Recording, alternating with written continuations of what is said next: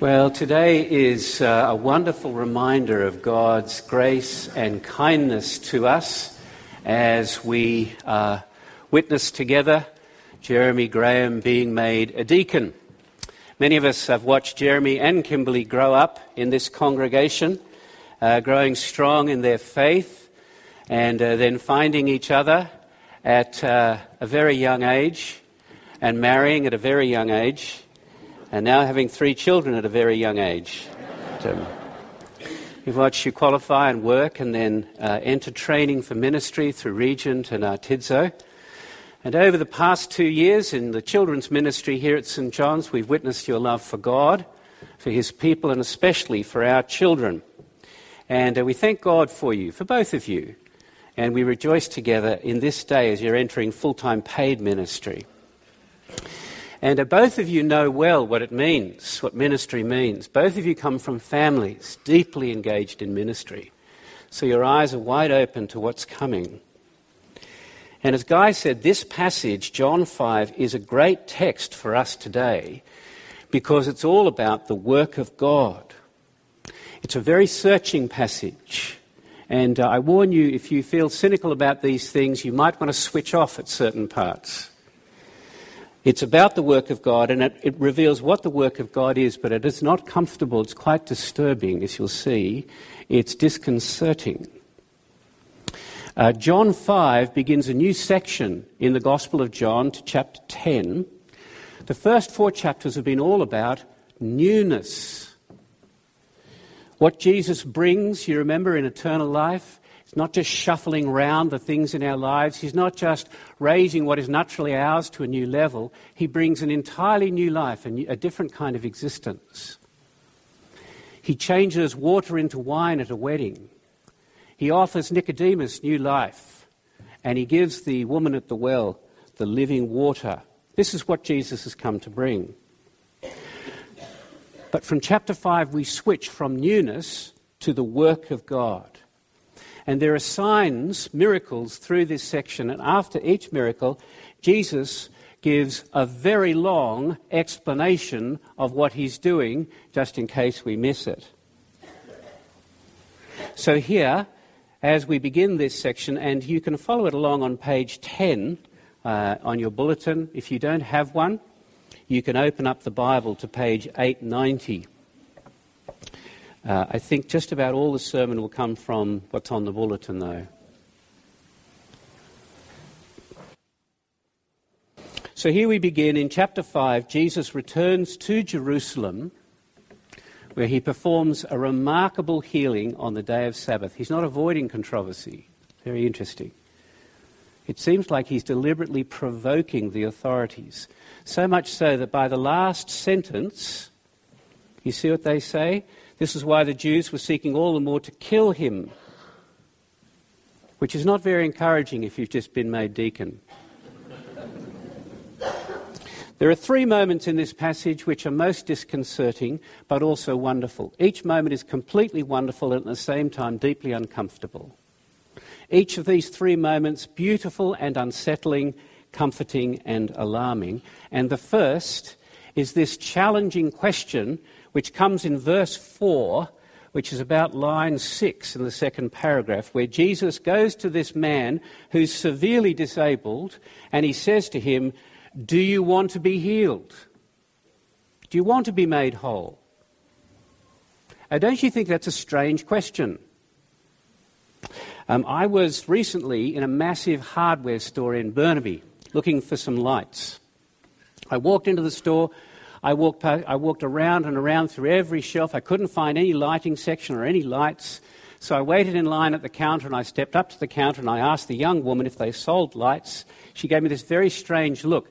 Her eyebrows lifted and she pointed behind herself, and there were 3 20-foot shelves of lights with a neon light at the top saying, "The Lighting Specialists."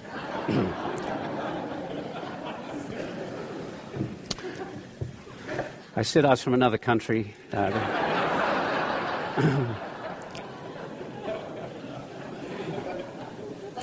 Surely it's far more obvious that the one thing this guy wants is to be healed, no? Why does Jesus ask this question? It's feast time in Jerusalem. The city is full. And where does Jesus go? He goes right to the inner city, to the place of degradation and desperate need, the place all the tourist brochures tell you to avoid. And you don't need that much imagination for this. There were hundreds and hundreds of people there. It was a pool of raw sewage and deep suffering. Disabled, invalid, as it says here, blind, lamed, paralysed, all of them beyond human help. And Jesus chooses one man, and he goes to this man. And just, you remember, as he in chapter 1, he saw into Nathanael's heart and knew Nathanael, and he knew Nicodemus, and he knew the heart of the woman at the well as he knows our hearts. He knows the heart of this man. He sees that he's been disabled for 38 years, which was about the average lifespan. He knows his life has been reduced to begging. There is no hope of cure. He has been there for such a long time. And Jesus walks up to him in the middle of this terrible need and he says, "Do you want to be made whole?" Is there anything else he's wanted? The fellow's answer in the next sentence is not very promising. It's kind of odd, isn't it? He's lying beside the pool because of some local superstition. The idea that when the waters get churned up, the first one in gets healed. And he complains to Jesus. He says, I'm all alone here. I don't have anyone else to push me into the pool when it gets stirred up. Every time I try, someone else gets in first. And he's completely missed Jesus' question. He's completely missed Jesus' request. And he is doing exactly what all of us do. Because Jesus comes to us in our need, and we limit Jesus to the solution that we think that we need. We don't have any inkling that what Jesus is willing and able to do is something utterly impossible for us. This guy, he's been lying by that water. He can't see past the water. His hope and his focus are on the pool, on the pool, on the pool. And he wants Jesus to help throw him in the next time he gets stirred up. But whenever Jesus comes to us, whenever we hear the word of Jesus, he is calling us to something far bigger and far more almost unimaginable and far more challenging than we can imagine. We think Jesus' purpose is to help us into the water so that we can get on with life as usual. Jesus, give me a nudge into the water. Just help me get the thing I want. I don't want you to disturb my equilibrium. But what we see in this passage as we'll go on is that what Jesus wants and what Jesus gives us is beyond belief. And it's lovely because at the end of that paragraph, in his kindness and goodness, Jesus completely ignores this self-focused and clueless response. And he simply says to the guy, get up, take up your bed, and walk.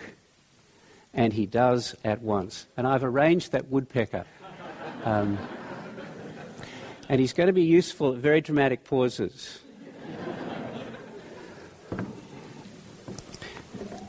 I don't want you to miss this. Jesus just says, get up.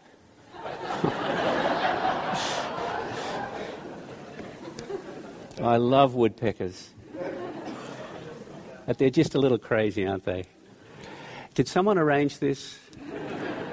Jeremy, you need to fix it. No, I'm just kidding, So Jesus says to this guy, get up, and he does. And it is completely, humanly impossible and unimaginable and inconceivable.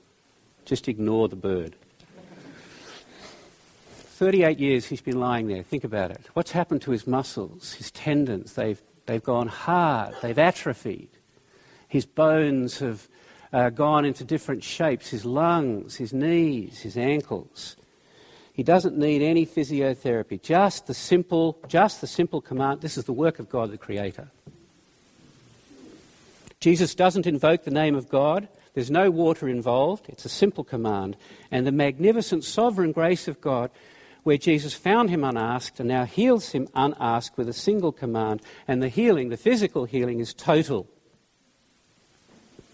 But if you ask the question, why did Jesus ask that strange question, and you think we haven't got to the bottom of it, you're quite right. So we need to go on to the next section. Because there is a second very challenging thing. Not a challenging question this time, it's a very challenging command, which is about two-thirds of the way down the next big paragraph. There's no gratitude from this guy to Jesus. In fact, he doesn't even bother to find out what Jesus' name is. He just gets up and leaps away. And later on that day, Jesus finds him in the temple and he says to him, down there two-thirds of the way, he says, "See, you are well. Sin no more. Stop sinning, that nothing worse may happen to you." Don't you find that a strange thing to say? I mean, in the original, it's very fierce. It's, "You're sinning, stop it now, lest something worse may happen to you." Now, we need to step back and say, why is this so strange? It's strange because the Bible doesn't teach the doctrine of karma, the cruel doctrine of karma, where we suffer in this life for sins in the past, nor that we suffer in this life for sins in this life. Jesus himself breaks that connection up in chapter 9 in John's Gospel. There's no direct connection between getting sick and our sin, usually. So why does Jesus command him to stop sinning? He's in the temple. He doesn't seem to be doing anything wrong. How does Jesus know he's sinful? There's no indication that this man is aware that he is particularly sinful. He doesn't seem it. I mean, for 38 years, he's been absolutely preoccupied with getting through the day. He thinks of himself as a victim, as would I. But he's no worse than any of the rest of us. What could possibly be worse than 38 years stuck in a body that put him in that situation with all the humiliations of begging and loneliness? Jesus is not warning him that if he keeps sinning, he's going to get sicker. Because Jesus is saying there's something worse. There's something way worse than any sickness or any loss or any deprivation. It's being separated from God forever. And you see here in this searching and challenging command, something deeper is going on. That the healing, this healing is a sign that points to a much more comprehensive healing and work of God that Jesus brings. If Jesus heals him physically, he's going to have a perfect body for maybe the next 38 years. Yeah? But there's something deeper in him which is going to keep him from enjoying the full blessings of God. There's something in him that's going to disqualify him from eternal life. And it's simply, in Jesus' word, sin. He has been healed outwardly in his body, but in his heart, inwardly, there is no real change. And that's the point, that the work of God is more wonderful and more vast than we can imagine. Imagine God could give you a physically perfect body for 1,000, 10,000, 100,000 years. Great. But it is the cure of selfishness, our sinful rottenness, that we need, because that's what separates us from God in this life and in the life to come. And what Jesus is offering and what Jesus' work is not just the healing of bodies. It's the restoration to God. It's the rescue from sin. It is receiving eternal life. So when Jesus went up to this guy and commanded him to stand up, it was unimaginable and impossible. And when Jesus goes to him in the temple and says, "Sin no more," it is unimaginable and it is utterly impossible.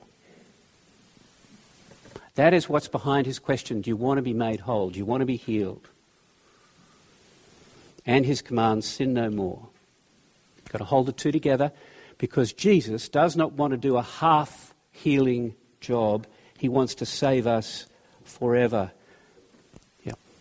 He wants to restore us to complete wholeness, to cleanse us from sin. That's why he intervenes in our lives. When he intervenes in our lives and in his grace begins to heal us, we enter into a lifelong conflict and struggle with sin. This week I was with a group of people and we looked at this passage, and we had to confess to one another that often I don't even want to be rid of my sins. We love our favourite sins. Even after we've been forgiven and filled with the Spirit for years and years and years, we love our sins too much. I do. Despite the misery it causes my inner life, my family, my city. And Jesus comes and says, sin no more, and do you want to be made whole? Because we desperately need his ongoing work in us. I have a friend of mine in England who puts it this way. It's very honest. He says, He says to me, I am driven by my desperation from time to time, and I cry out to God to deliver me from all my sins. He said, I get up in my room, and it's like I drive them out the window, and I say to them, and I say to God, go forever, go forever. He says, I go back to my chair, and I think again, and quickly, before my sins disappear around the corner, I call out and say, please, just leave me your telephone number.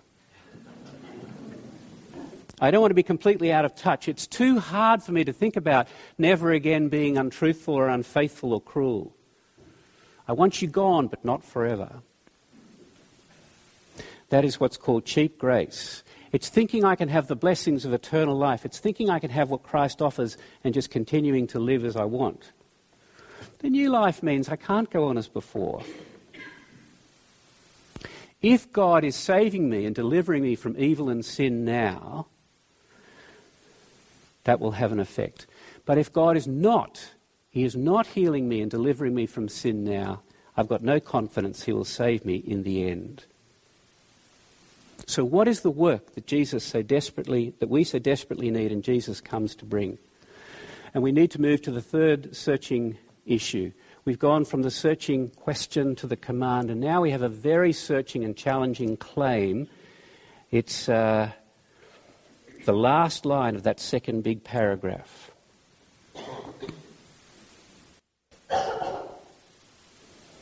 Jesus' actions have been deliberate. You notice he chose to heal this man on the Sabbath. Didn't have to. Could have waited 24 hours. No controversy. He said to the guy, take up your mat. He didn't need to take up his bed.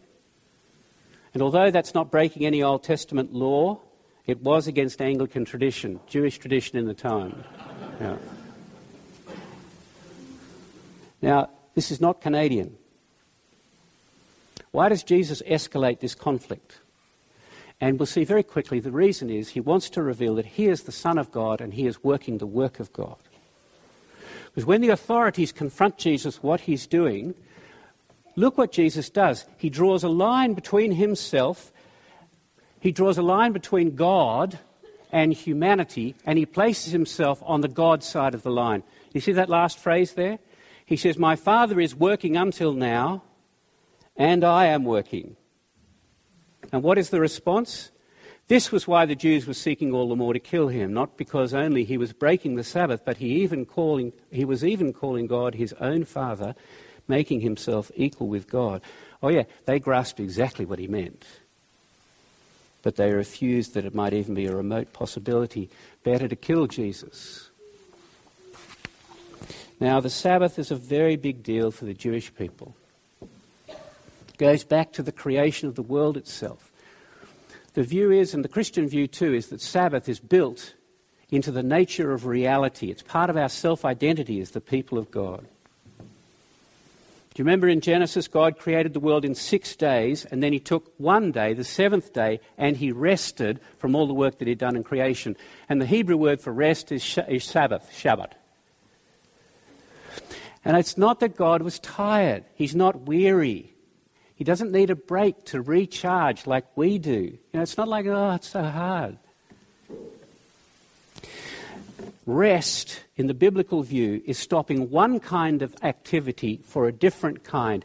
He stops the creating of the world and he enters into the perfect enjoyment and pleasure and delight of all that he has created. That's what Sabbath is for.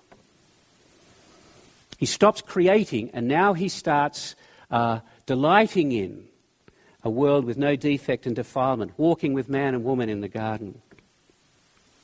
And in the greatest disaster in history, you remember, takes place in the garden.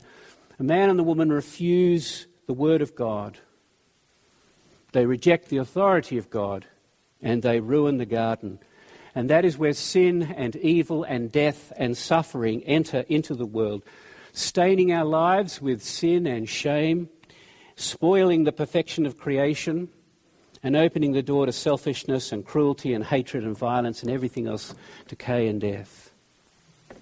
But right there in the garden, God commits himself to a second great work, not the work of creation, but a work of recreation, of restoration, of renewal, of redemption.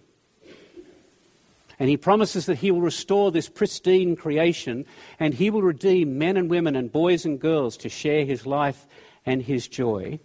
He is going to re-establish paradise where he wants to live with people. And to do that, God has to deal with all the evil and all the sin that's entered our world. And to deal with all the sin and evil that is in us, which means not only has to pay for it on the cross, but he then has to begin a work where he eliminates it from our hearts as well. And that's why Jesus not only heals this guy's body, he addresses his inner life, his heart, and that's a far more difficult thing to heal. That's why that first question, do you want to be made whole, is so searching. And that's why the command, sin no more, go together, because Jesus must both raise us to new life and remove our sin. And he says to us, as he said to this man, do you want to be made whole? Sin no more. And we say that's impossible unless God the Father is working and Jesus, you are working still. This is the second great work of God. That is why Jesus has come. That's why he's the Lamb of God and the Word of God and the bread of life. And this work of restoration has an end date. It's a temporary work. And we are told in the rest of the New Testament that this world will one day be replaced with a new heaven and a new earth in which righteousness dwells. The garden will be transformed. The river of the water of life will flow through that place from the throne. And on both sides of that river, the tree of life will constantly bear fruit for the healing of the nations. And at the heart of that new world is face-to-face fellowship between God, his Son, and the great number of those who have been redeemed, from whom God has eradicated all sin and evil, whose lives are cleansed, who have new hearts. So you see, when Jesus says to these authorities, my Father has been working and I am working still, he's not trying to calm them down. He's raising the stakes. It's an astonishing claim. He's saying, I'm not just breaking your rules about the Sabbath, I'm God. What God does, I do. What I do, God does. I am working in tandem with God to bring about this great purpose of redemption. I'm the Lord of the Sabbath. I'm what the Sabbath is made for. I am the one who gives life to the dead. I am the one who takes away sin. I'm the one who determines how Sabbath be used. And it drives the Jewish authorities crazy. And we'll look at this next week. We don't have time to look at it this week, but Jesus ramps it up. Let me just read to you. 2 verses later, you don't have it on your passage there. Jesus says, as the Father raises the dead and gives them life, so also the Son gives life to all whom he will. The Father judges no one, but has given all judgment to the Son. This is the challenge of Jesus' claim, that he is the one God has put forward to do the work of redemption. He raises the dead, he judges the living and the dead. He is the one who gives life and salvation, and God has handed all judgment to him. That's why it's such a great passage, Jeremy, as you begin this new phase of your ministry. Do you know the Book of Common Prayer calls the pastoral ministry the cure of souls? Because every form of pastoral ministry is pointing to Christ, who is the cure for all our ills. And the question Jesus asked that man on that day is still the question he asks us.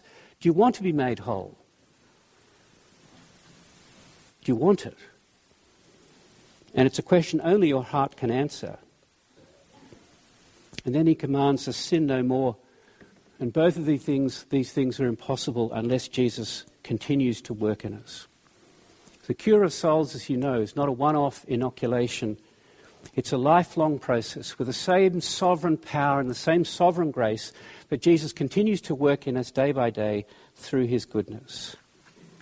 And the service of ministry is not trying to fix people the best way we know how. It's not based on your emotional intelligence or giftedness or abilities, though you've got many. It's directing people to trust this Christ. And it's trusting him to continue his work in your life and in the work the lives around you, to bring us to that place of rest in God.